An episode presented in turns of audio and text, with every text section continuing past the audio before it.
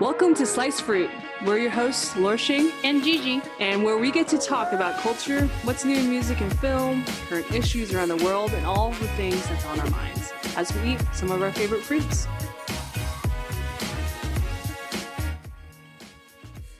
So, Lorshing, what does sliced fruit mean to you?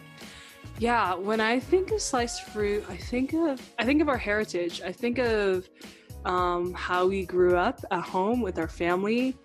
And I, think about like how sliced fruits is really part of the Asian American experience, you know, in our family, and I think a lot of other Asian families, fruits was our dessert, you know?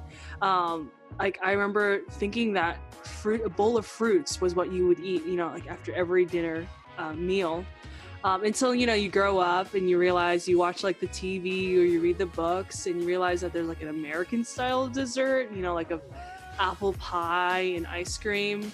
But I think like growing up, you know, like I I have memories of you know we would go to the Chinese restaurants and they would you know like after a meal they would like uh, give us like a plate of orange slices.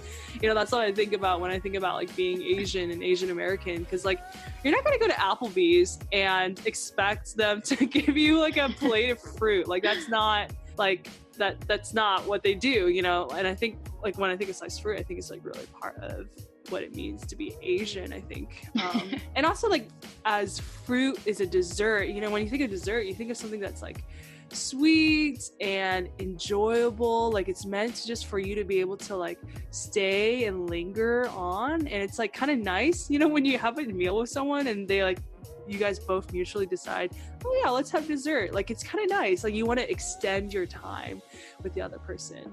Yeah. Yeah and it to- totally reminds me about you know home and hospitality. And one of the things i realize when i'm traveling is it's really hard to have a nice plate of fresh sliced fruit um, unless I'm traveling in another country and visiting someone's home. Um, and we get to walk to the local market, pick up some fresh fruit, go back home, cut it up, enjoy it together. And um, the fact of having sliced fruit is like, you know, you have to prepare it. Um, in order, it has to be prepared in order to give or re- receive it, and so you're, you know, preparing it to enjoy with a loved one, and it's super special. It's definitely my top love language, sliced fruit.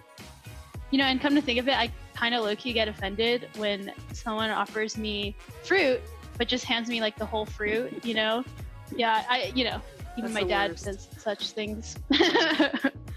yeah. So for our listeners out there, um, I, yeah, those are the kind of reasons why we chose this name for our podcast. And we really hope that the meaning of sliced fruit um, is reflected in our episodes you know where we talk about the what makes us who we are and invite you as our listeners into our dessert dinner table to kind of linger and enjoy conversations about the serious and the not so serious. Uh, i love sliced fruit.